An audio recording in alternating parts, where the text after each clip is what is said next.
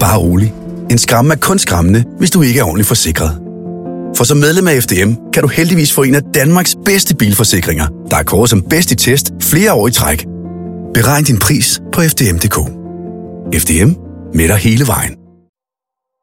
Klokken er 14 minutter over 7 om aftenen fredag den 4. november 2016. Et mandligt vidne ringer til alarmcentralen. Holy shit, hun er smadret fuldstændig i ansigtet, fortæller han. Manden har netop fundet 32-årige Louise Borgli livløs ved en sti i Elverparken i Herlev. Hun var gravid i uge 35 og luftede hund, da hun blev overfaldet. Ved siden af hende ligger hundesnoren og det meste af hendes næse, som er blevet skåret af under det bestialske overfald.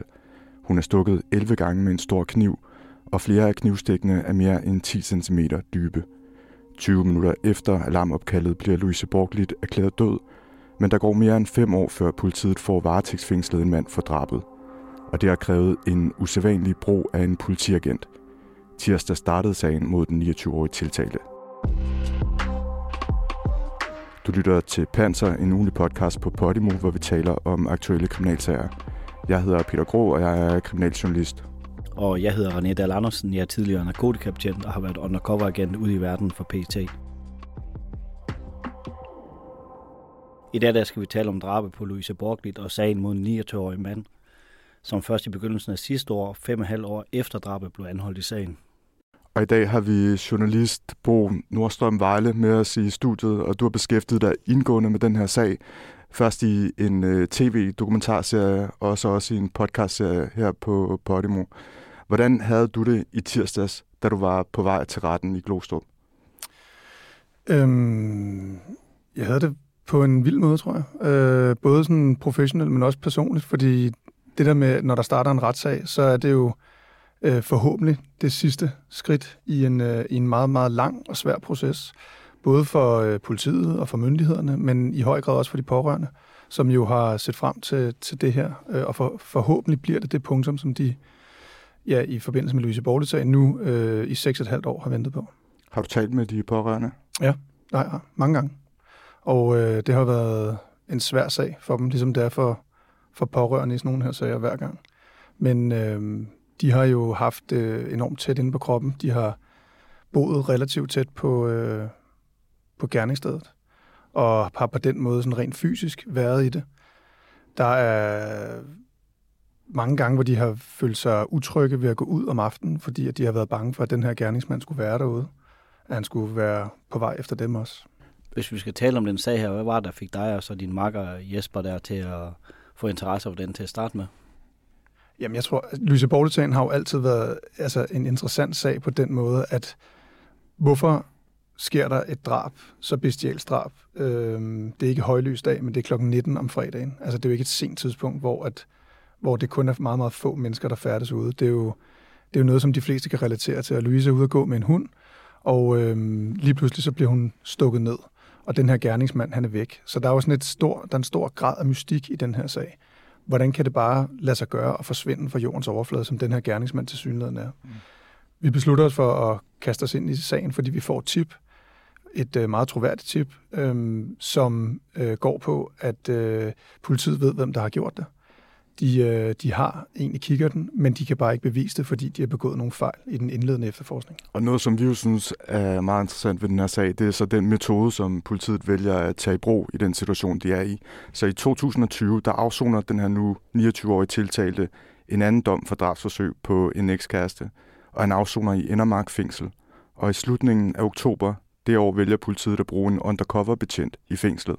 Altså man får den her betjent indsat, som om han selv er en afsoner, i håb om, at 29-årige taler over sig og fortæller om drabet på Louise Borglit. René, har du øh, før hørt om en falsk indsat, en undercover-betjent, som flytter ind i et fængsel som afsoner? Ja, det har jeg hørt om mange gange. Og øh, hvad hedder det, dengang jeg var i specielle operationer i PT, fik jeg selv kursus af noget, der hedder Royal Mounted Police fra Canada, hvor det var som at have et, øh, det, der hedder en cold case kursus, hvor man netop i en sag, som den her har stået stille, så vil man sætte en undercover agent i fængsel, hvis det var nødvendigt. Men har du hørt om, at man har gjort det i Danmark før? Jeg har ikke hørt om, at man har gjort det i Danmark før. Jeg har hørt meget tale om det.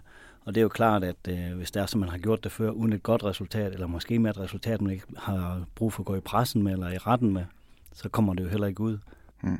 Der har også, der har også været tale om, at tysk politi har øh, brugt den i Madeleine McCann efterforskningen, altså den her pige, der forsvinder og aldrig er fundet fra øh, Portugal.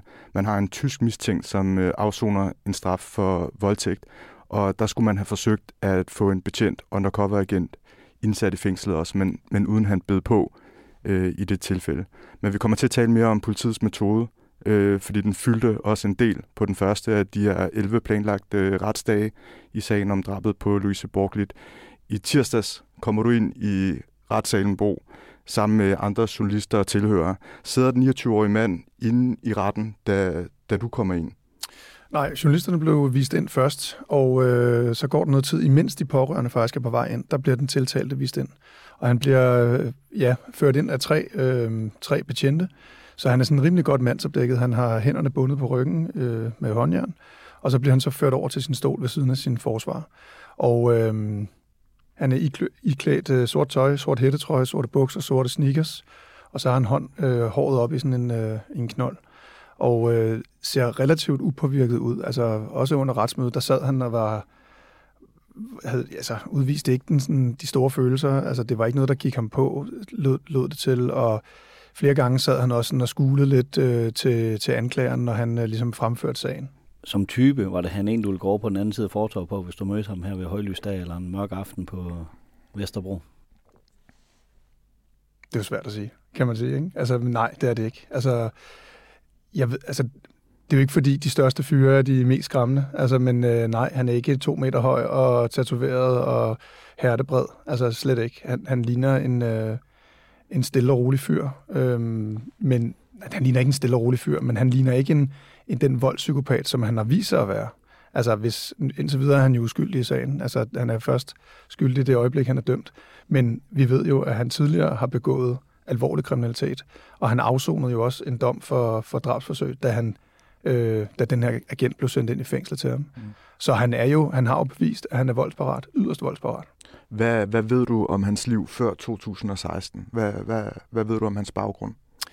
Jamen, han er en, øh, han er en fyr, som relativt tidligt øh, får nogle, sådan nogle psykiske problemer. Altså han, øh, han har nogle, han er svært i skolen, og han øh, begynder ret tidligt øh, i ja, før teenageårene, eller i hvert fald de tidlige teenageår, at øh, ryge hash, altså selvmedicinere.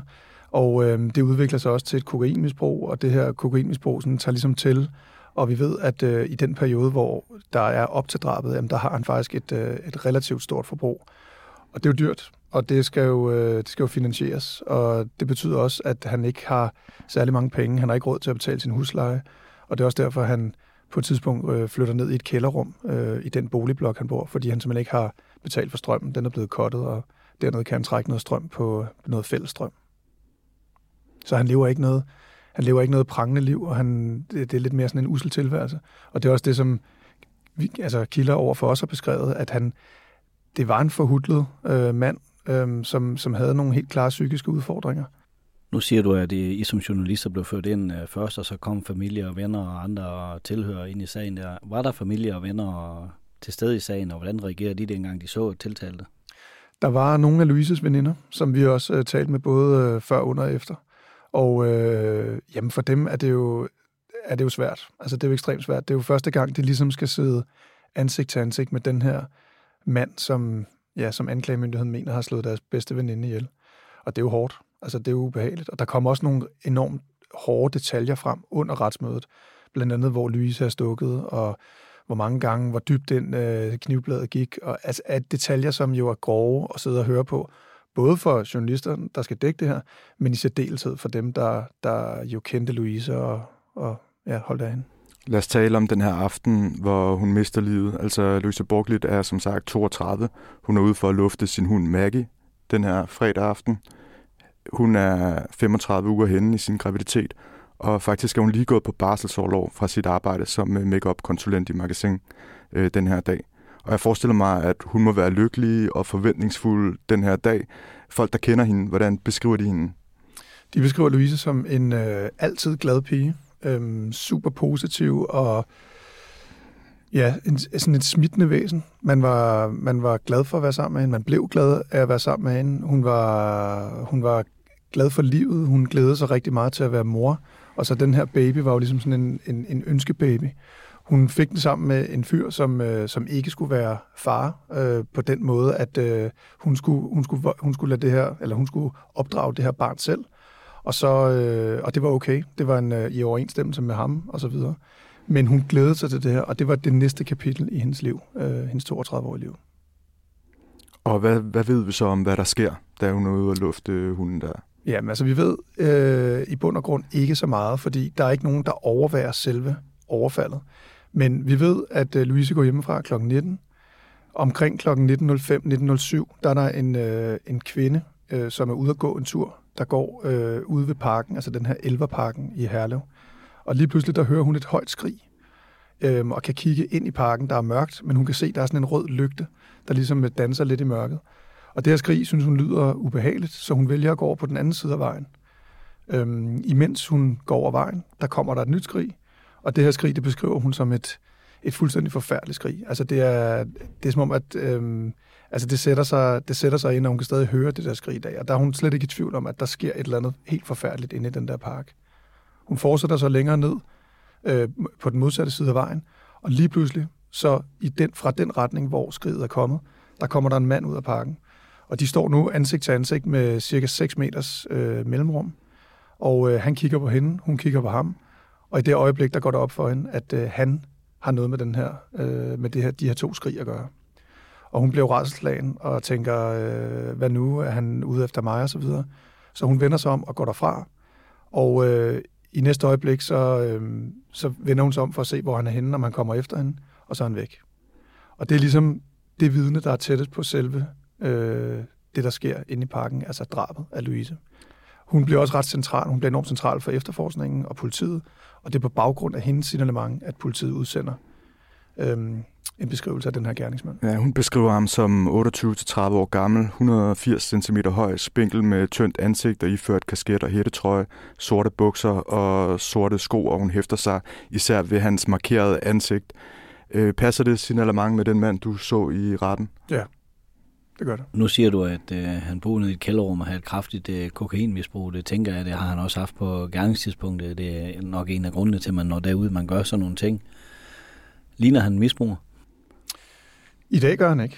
Altså i dag har han jo siddet i fængsel i mange år, og øh, han øh, har jo haft øh, lejlighed til at træne og øh, spise tre gange om dagen og forskellige ting.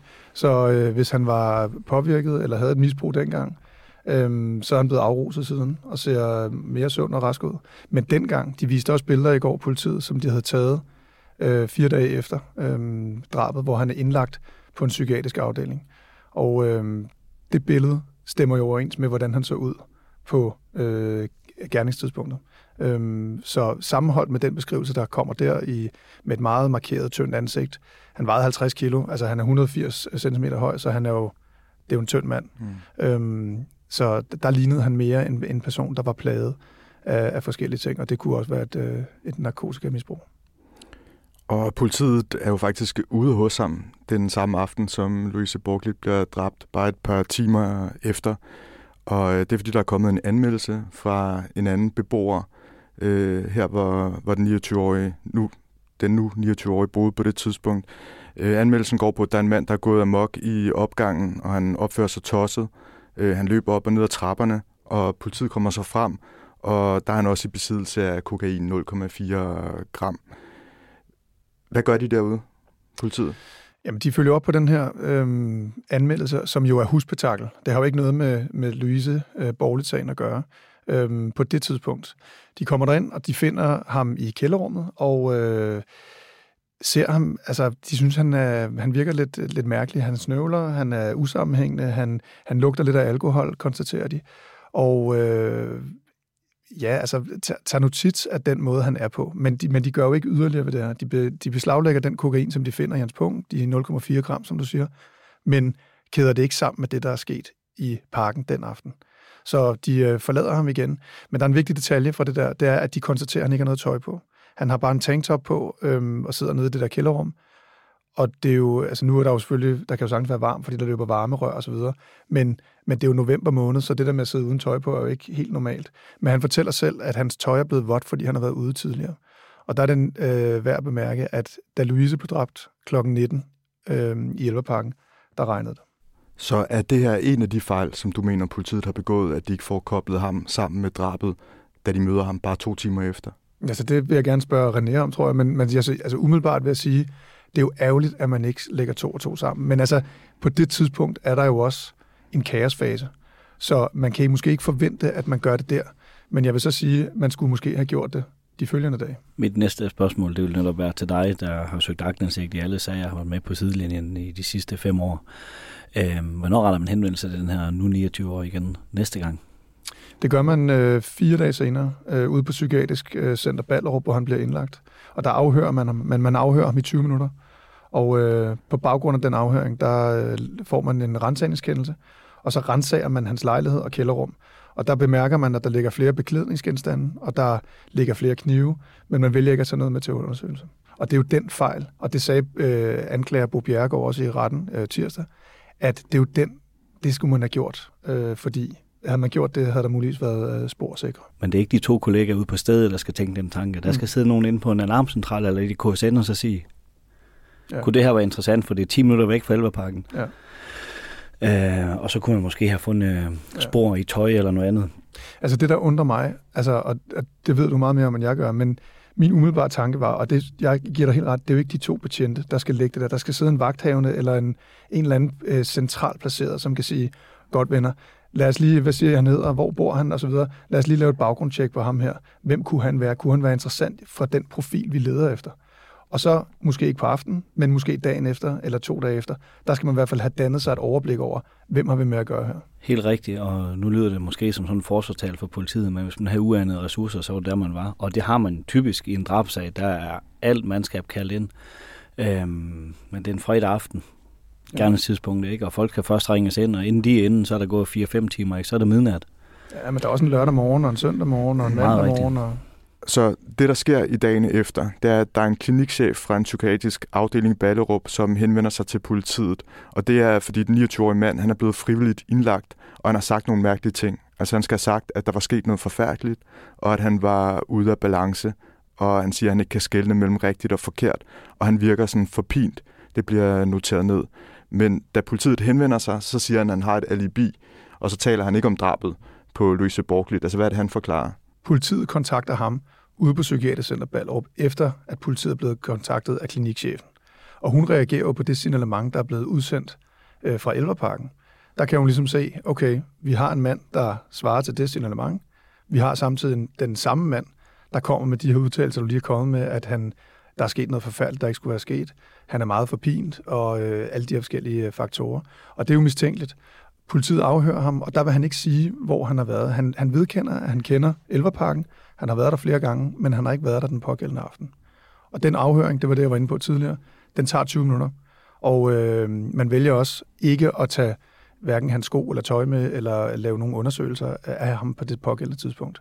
Så det er jo der, man ligesom man slipper ham, øh, og ja, gør, faktisk ikke yderligere, før han bliver anholdt igen øh, et år senere. Og når man kører ud, inden at lave sådan en afhøring af sådan en person, eller mens man er der, så laver man et baggrundstjek på ham. Hvad kunne politiet få at vide om hans historik her? Hvad var han kendt for? Jamen, han, han var blandt andet kendt for øh, flere øh, røverier. Væbnede røverier. Han har, han har lavet, da han var yngre, har han lavet et røveri med, med en kniv, for eksempel. Han har også et polititilhold øh, mod forældrene. Han har troet sin mor med en, øh, en stor kniv på, øh, på en S-togstation og bedt om penge. Så der er jo flere ting i den her mands øh, historik, der ligesom kunne få nogle alarmlamper til at blinke. Især det her med, at han, han tit gik med kniv øh, i sin taske, øh, hvilket øh, hvor kilder, vi har talt med os, øh, har bekræftet flere gange. Allerede der, der kan man sige, hvorfor, hvorfor gør han det? Og vi leder lige præcis efter en gerningsmand, der har slået ihjel med kniv. Mm. Og så siger du, at han bliver anholdt et års tid efter. Det er et drabsforsøg på ja. hans ekskæreste. Ja. Prøv at fortælle os om det. Jamen, han, øh, han flytter til en anden del af landet, hvor han, øh, hvor han bliver en del af et miljø, hvor han får en kæreste, og hende, kæresten bor han sammen med. Og hende udsætter han for drabsforsøg, øh, ifølge hende flere gange. Han bliver dømt for det, øh, et enkelt drabsforsøg. Jeg tror, han blev anholdt i starten af januar 2018. Og så senere, øh, ja, et år senere cirka, der bliver han så dømt otte års fængsel for drabsforsøg. Og det er jo det er voldsomt, det her, fordi han, han udsætter hende for ja, nærmest torturlignende øh, forhold i, under deres forhold. Og der er også rigtig, rigtig mange gange, hvor han, hvor han øh, ja, tæver hende både med et bordben og forskellige andre ting, der gør, at øh, hun er lige ved at miste livet. Og det han gør her til sidst, der hvor hun bliver udsat for det, der bliver kaldt for et drabsforsøg, det er, at han slår hende med et bordben, og øh, han lægger et reb om øh, kvindens hals og vikler det flere gange rundt. Og mens hun så ligger på gulvet, så sætter han en, en fod på hendes bryst og mave, og så hiver han i det her øh, reb øh, og strammer til. Men det mislykkedes for ham, øh, mm. det her kvælningsforsøg. Og dengang kommer det, kommer det i anklageskriftet frem, at det får ham til at udbryde noget af, det var godt nok pokkers, du ikke vil dø, eller du er godt nok svær at slå ihjel.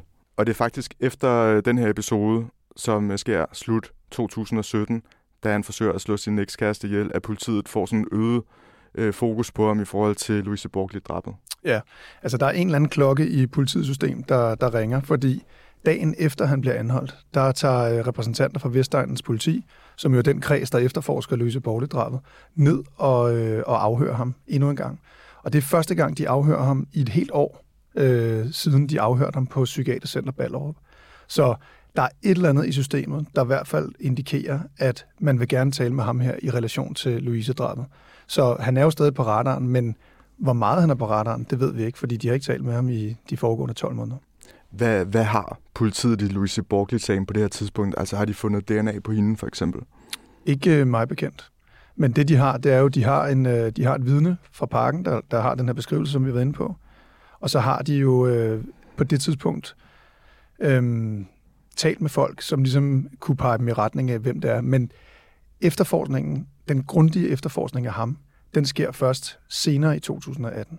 Det er altså ikke på det her tidspunkt. Her der afhører man ham bare løst, og under den afhøring, der får man ham til at fortælle, hvem hans alibi er. Den 8. november, da han bliver afhørt første gang, altså fire dage efter drabet, der fortæller han, at han har været i bagsvær ude hos en ven og spise øh, med, med ham og hans børn. Han vil ikke sige, hvem vennen er, og det godtager øh, politiet. Ligesom de undersøger i hvert fald ikke det her alibi nærmere. Da de så taler med ham et år senere, der giver han så navnet på den her ven. Og det første politiet gør, er jo selvfølgelig at undersøge, om alibiet holder vand. Og det finder de ret hurtigt ud af. Det gør det ikke. Og så begynder man herefter at iværksætte en grundigere efterforskning af ham. Og det sker på den måde, at man laver øh, det, der hedder et peer review. Og et peer review, det er jo, at du tager nogle friske øjne på sagen, nogle erfarne efterforskere fra andre kredse, og nedsætter et hold. Og det er dem, der begynder at pege på ham og sige, ham her venner, ham skal vi have kigget ekstra grundigt på.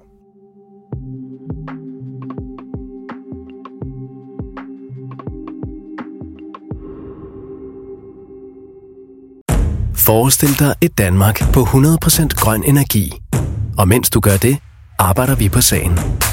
Hos Nordlys giver vi dig adgang til ladestandere over hele landet, og der er stadig flere på vej.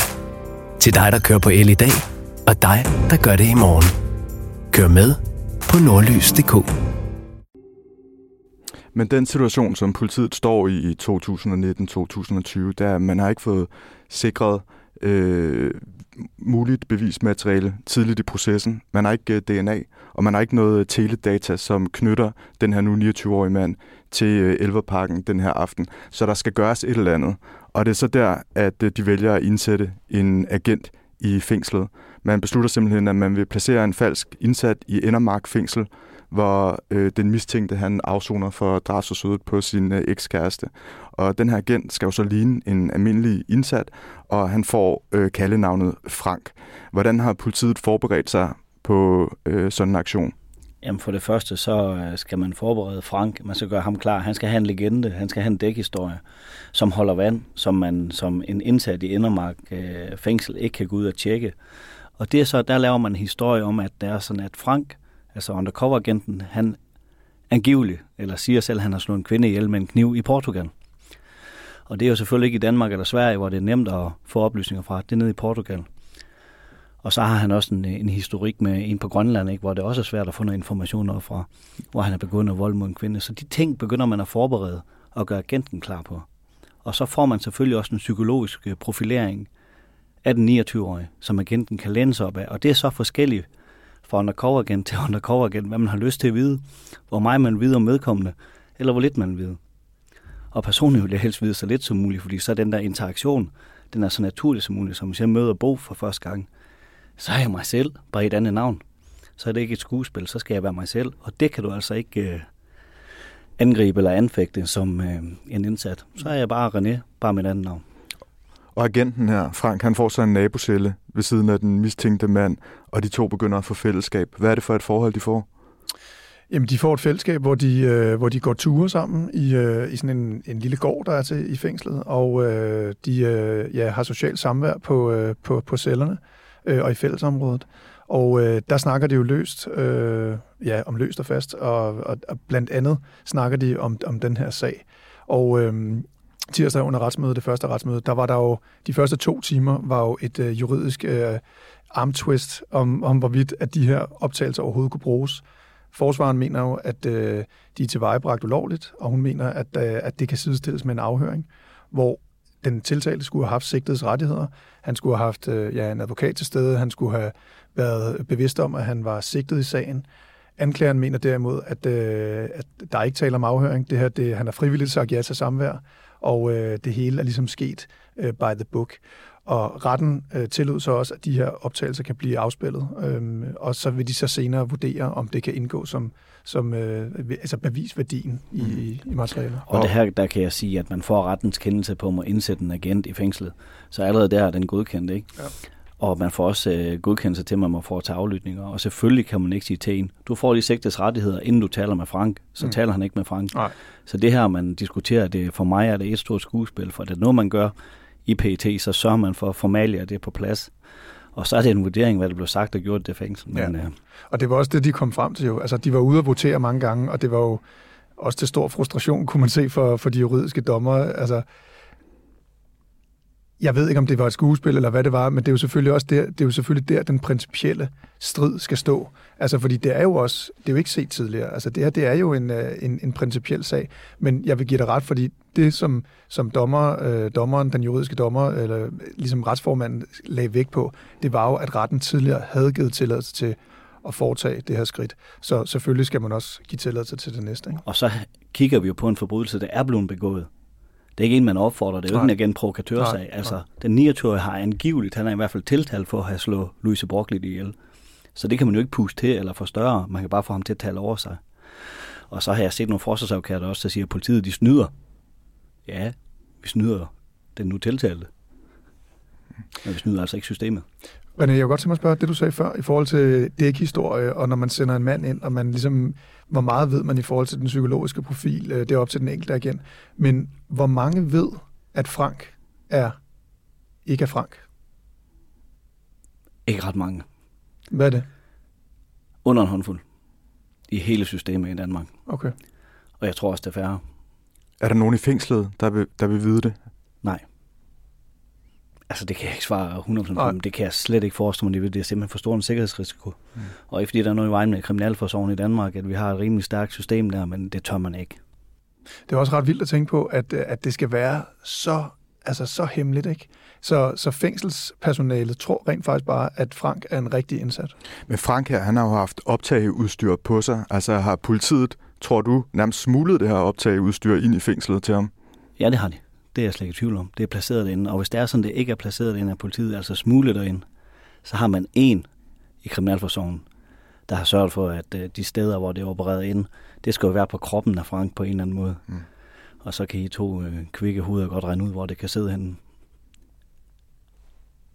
Det kan vel sidde mange steder. Bare sige, hvor du tror, det er siddet. Nå, men du har jo kun øh, x antal beklædningsgenstande, du kan bære sådan noget på. Ikke? Altså, det, kan, det er ikke, som man ser på film, på kroppen. Det er jo selvfølgelig, som der også har været fremme i mange avisartikler og andre steder, det er bygget ind i sko og livrem og beklædningsgenstande. Alt, hvad man kan tænke, ikke? Og det finder man altså ikke bare lige sådan. Og hvordan, hvordan, hvordan gør man helt praktisk? Altså, jeg, hvis man sætter noget lytteudstyr op, eller noget, ja, noget lytteudstyr op i den tiltalte celle, så forudsætter det jo selvfølgelig, at han er væk fra cellen. Mm. Og det kan være, at det er i løbet af en dag, hvor han er ude på, ja, i forbindelse med et eller andet. Men hvordan gør man det? Altså, der skal du, du skal jo ind og enten bore noget ind i væggen, eller det er jo alligevel en operation. Jamen, så sørger man for, at det er sådan, at en mand er på udgang, eller så har man en, øh, en adgang via Kriminalforsorgen, hvor der så skal indstilles øh, ny elektricitet i alle celler eller et eller andet, ikke? så har man altid en historie for, den, okay. hvorfor man er der, så der ikke lige er specielt fokus på den ja, ene celle. Så det er nøje tilrettelagt i forhold til, ja, og så det passer er, den i et, i et schema. Ja. Det er det, det er et kæmpe skuespil. Eller også, altså, det, nu kender jeg ikke den enkelte sag, men hvis jeg skulle lave sådan et setup, så ville jeg måske sørge for, at det er sådan, at han skal flytte afdeling. Mm.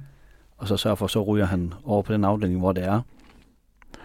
Og, og politiet får lavet ret meget materiale, som de mener, der er relevant for sagen. Altså det er kommet frem, at i løbet af retssagen, så vil der blive afspillet klip af en samlet varighed på 2 timer og 45 minutter.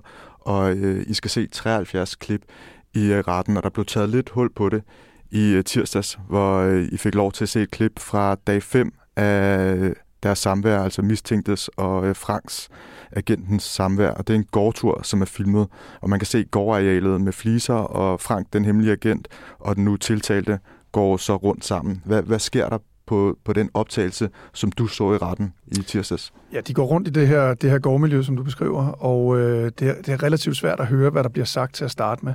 Men øh, man forstår nogle brudstykker, altså nævningen, de syv nævninge, og øh, de juridiske dommer havde alle sammen fået udleveret et, et, sådan en, en, en transkribering af, hvad der blev sagt, så de kunne ligesom følge med.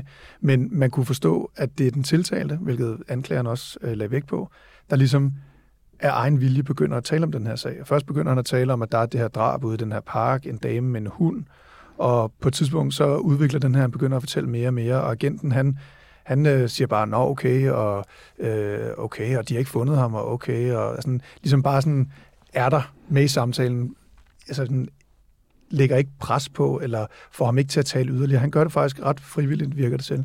På et tidspunkt så knæler ham her, den tiltalte, ned, ligesom for at illustrere, hvordan den her kvinde, øh, den gravide kvinde, bliver stukket. Og så siger han, nu kan jeg ikke huske det ordret, men jeg mener, han siger, først så stikker han hende i maven, og så stikker han hende, så barnet dør, og så viser han på nogle andre forskellige måder, hvordan øh, den her kvinde bliver stukket. Og det er så også der, han viser, at hun får skåret næsen af. Ja, det siger han også. Og det, der er essentielt i det, eller det, der er vigtigt i det her ifølge anklageren, det er jo, at han dels fortæller, i hvilken rækkefølge stikkene kommer, og han også fortæller det her omkring, at næsen er blevet delvis skåret af. Og det er jo nogle oplysninger, som man gå ud fra kun af nogen, som gerningsmanden har. Fordi det med næsen har aldrig været ude i offentligheden, og rækkefølgen har, kender man simpelthen ikke. Det har man ikke kunne se ud fra obduktionserklæringen. Ja, det er det, politiet altid gør i drabsager eller i større sager. Man sørger for, at fordi at, øh, der er mange øh, skøre mennesker ude i verden, der retter henvendelse og siger, jeg kender ham, der slår ham der ihjel, eller jeg har slået øh, hende der ihjel. Og så kan man sortere dem fra, mm. når man begynder sådan at spørge ind til, hvordan har du gjort, og hvordan så vedkommende ud dengang, at øh, han eller hun var afdød. Ja, lige præcis. Og til synligheden så går det jo op for den mistænkte selv, efter nogle dage, at han har fået talt over sig. I hvert fald, øh, så vidt jeg er orienteret, så begynder han at, han taler ligesom med sig selv om øh, det, han har fået sagt inde i sin celle, kan man høre i, på øh, rumaflytningen. Altså han øh, siger, så vidt jeg er orienteret, regel nummer et, hvis du har slået nogen ihjel, må du aldrig fucking sige det til nogen. Og han siger, finder de kniven, tager de papirerne op igen, og så bliver jeg sigtet. Og han siger om agenten, fucking nar, du er helt væk. Og politiet vurderer her, at øh, han går og tænker over, om han har fået sagt for meget, og så tager man en beslutning i forhold til agenten. Mm. Ja, han bliver sendt ud af fængslet der. Men siger han også om agenten, at det er sådan, at han vil stikke ham ned, eller hvordan, Peter? Ja, det er rigtigt. Han siger, så vidt vi er orienteret om agenten, at han vil stikke agenten ned. Og, og, og så tager politiet den her beslutning om at flytte ham ud. Altså, historien er, at sagen frafalder mod ham, så han bliver, øh, han bliver, han kommer i friheden. Og så det er jo så der, at han så spørger senere den tiltalte, om han vil have besøg og det vil den tiltalte så gerne. Altså det er derfor, de fortsætter afhæng. Ja, så efterfølgende besøger den her politiagent så den tiltalte i øh, Nørre Snede fængsel, og det er i marts sidste år. Der er det som om, at Frank nok får det sidste, som øh, politiet mener, at øh, de har brug for. Altså, den øh, nu tiltalte skulle have talt om, at han var nervøs i to år over det, der skete. Øh, det i parken, spørger agenten. Ja, jeg var nervøs først, siger manden så, men du slap jo væk øh, siger agenten. Så de taler om det her. Øh, han forklarer også, at han øh, lagde kniven i en pose og smed den ud ved indgangen til psykiatrisk afdeling. Øh, den er smidt ud, den er væk, siger han om kniven. Og han siger, at kniven lå i kurven på en cykel, en damecykel, da politiet rensede hans lejlighed. Øh, og så siger han også, øh, at aflytning her, så er jeg fucked. Øh, altså der, mens han taler med Frank i øh, Nørre Snede fængsel. Og det er så også i Nørre fængsel, at han bliver øh, sigtet for drabet på øh, Louise øh, Borglit. Og da man så renser hans celle der, så finder man også noget lidt interessant. Ja, man finder et udklip af en, øh, en artikel øh, fra et ublad, som beskriver Louise Borglit-sagen. Øhm, ja, lige præcis, at der er blevet begået det her drab i Elverparken på en 32-årig kvinde. Og det er det eneste øh, avisudklip, øh, man finder. Ja, så synes jeg, der er en anden interessant øh, vinkel på det her, der agenten er nede og besøge ham. Og øvrigt også, da han har indsat, du spørger tidligere om det der med, hvad politiet det gør for at forberede sig, så laver man en historie, hvor Frank, altså politiagenten, siger, at da han slår hende ihjel i Portugal, der kaster han bare kniven væk i området. Det er jo sådan et setup, man laver for at få den nu 29-årige til at fortælle, hvad gjorde du med din kniv? Mm. Og det kommer så først efterfølgende i samtalen. Og så er det jo også interessant, at der, man søger en besøgstilladelse, som alle gør, for at komme ind og besøge en, der afsoner, og så kan man som forsvar jo ikke længere sige, at det er en afhøring. Han inviterer jo selv agenten indenfor til en samtale. Hmm. Men det skal jo selvfølgelig siges, at manden han øh, nægter sig skyldig. Det har han gjort hele vejen, og det gør han øh, stadigvæk. Er det ikke rigtigt? Jo, det er rigtigt. Men bliver han afhørt af politiet undervejs i det her forløb? Øh, de forsøger at afhøre, men han nægter at udtale sig i sagen. Så, øh, så vi har faktisk ikke fået hans, øh, hans forklaring til dels, hvad han lavede den 4. november, og øh, vi har heller ikke hørt, hvorfor han skulle have sagt, eller hans forklaring på, hvorfor han skulle have sagt de her ting til Frank.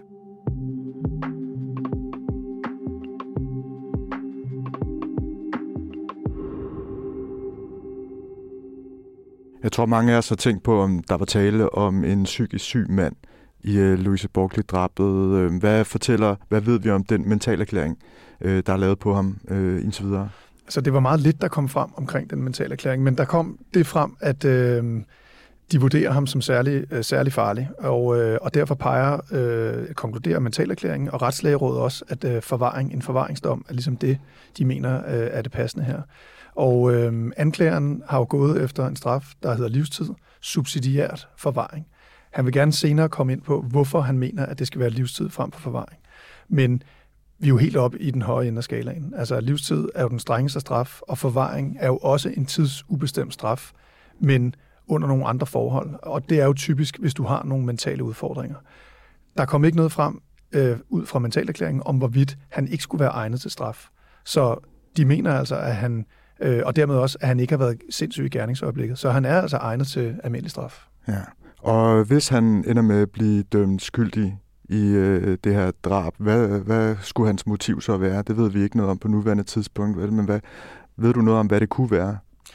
Nej, det ved jeg ikke. Altså det, det, skal, det skal retten jo komme frem til. Øhm, men det, som vi har kunne forstå, og det, som vi har talt med, med folk om, det er, at han i månederne op til drabet blev mere og mere frustreret.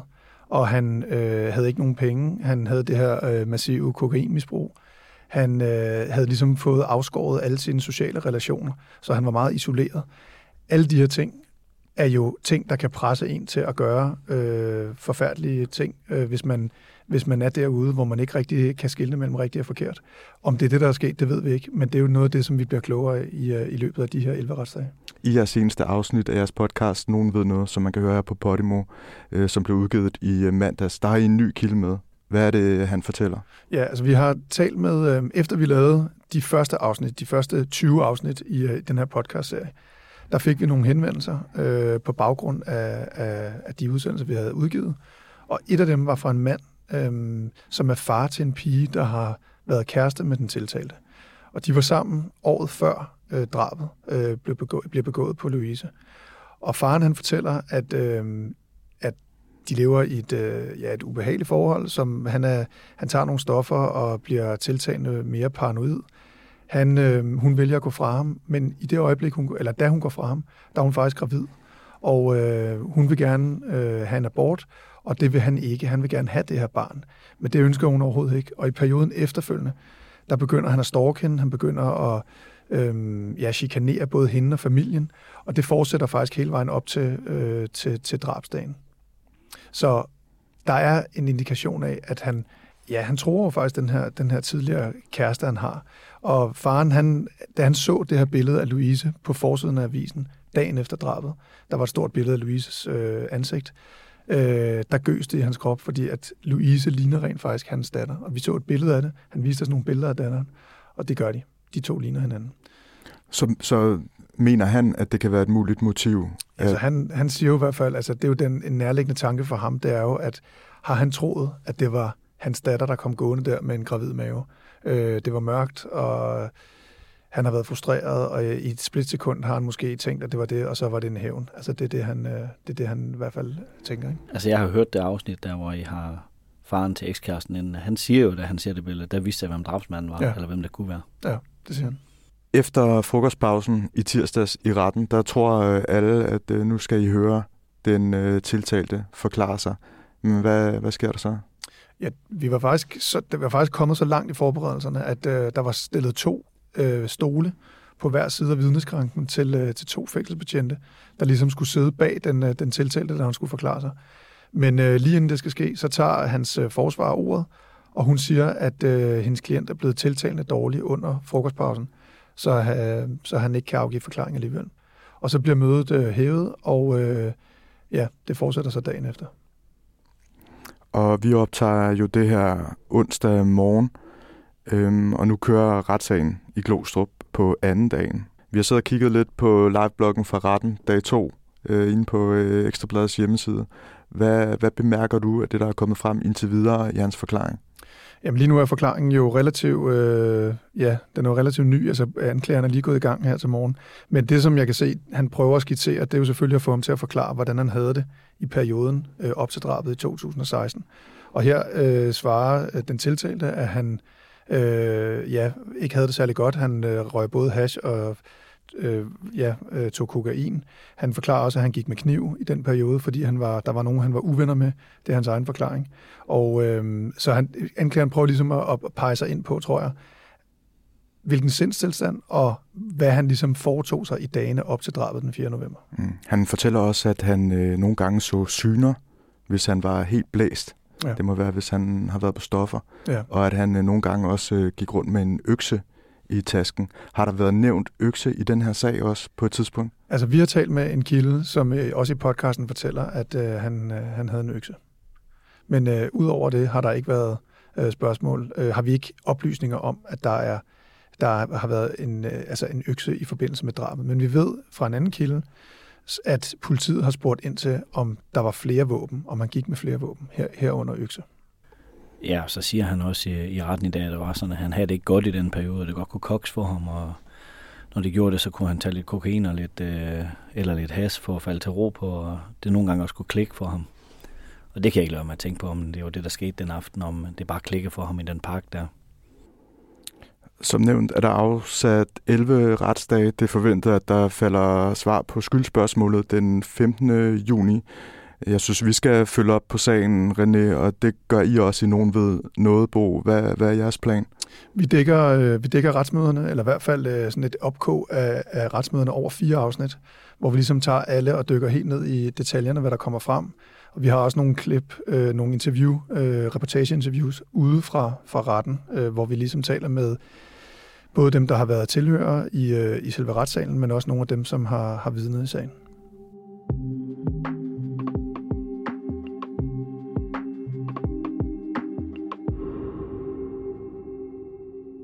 Ja, lad os lad den stå der, hvor det er sådan, I følger op i jeres podcast, og vi bliver ved med lige at følge med på sidelinjen, Peter. Men lad os tage lidt kort nyt for ugen, der gik.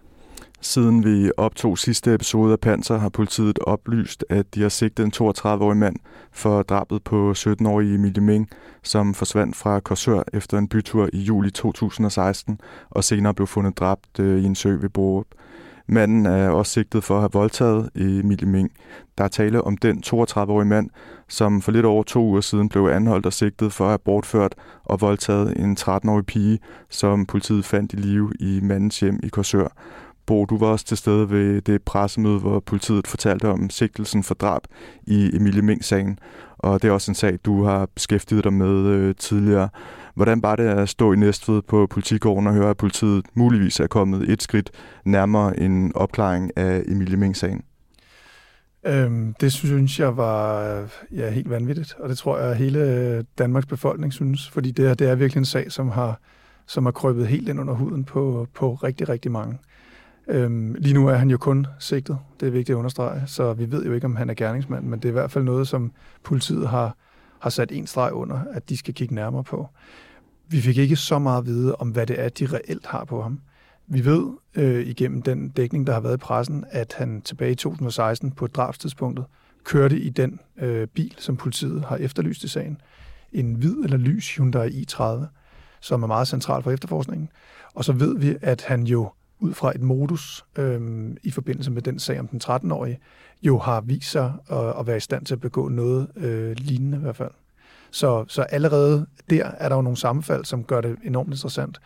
Men jeg savnede, at øh, vi fandt ud af lidt mere, hvad de konkret har på ham. For de kunne ikke sige, om det var DNA. De kunne ikke sige, om der var nogle spor i bilen, fordi bilen havde de ikke undersøgt på det tidspunkt. Så, øh, så der er stadig en, øh, en flanke til undren der. Vi må se, og ved pressemødet fortalte politiet også, at den 32-årige er sigtet i en tredje sag. Et overfald på en 15-årig pige, som fandt sted i november sidste år i Sorø. Og i den sag er han sigtet for trusler med kniv, forsøg på frihedsberøvelse og øh, voldtægtsforsøg. Og en anden kort nyt, det var i fredag, så var der gang i den igen ude på Christiania, hvor vi har været tidligere, Peter. Og her gik det ud over en øh, 20-årig mand, der fik øh, tæsk og blev øh, stukket med kniv. Og ifølge Ekstrabladet, så den her 20-årige, han stod i en Hells Angels båd, og så var der 20 andre overfaldsmænd, der overfaldt ham, og nogle af dem her i hvert fald tilknytning til Satudara. Og der var seks, der blev anholdt og afhørt, og alle seks blev løsladt igen.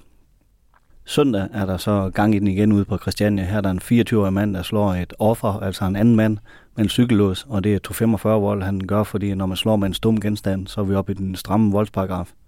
Han blev anholdt, fremstillet i dommermagten dagen efter, og sidder varetægtsfængslet. Og han erkender? Han erkender overfaldet, ja. Og det man øh, skal huske, det er, at vi har tidligere været på Christiania i et andet afsnit, hvor vi har talt med en pusher og to andre ud fra Christiania, som siger, at øh, tilstanden derude bliver mere og mere forrådet. Og det handler jo netop om, at de forskellige grupperinger fra den kriminelle underverden kommer ind, og de afsnit de er udgivet den 29. december og 5. januar.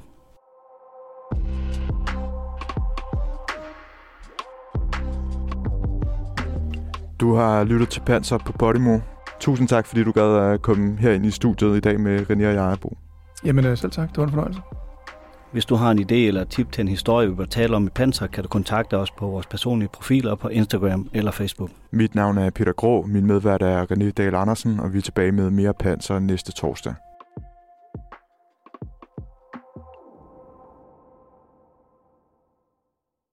Nyd sommerferien på Prime. I'm here to show you a wonderful place. Tag på spændende rejser og find din næste feriekæreste. Hej. Hej. Se Fallout, Bullshit eller The Idea of You. Okay, okay. Og gør dig klar til en sommer fuld af eventyr. Kun på Prime. Kræver Prime Video abonnement.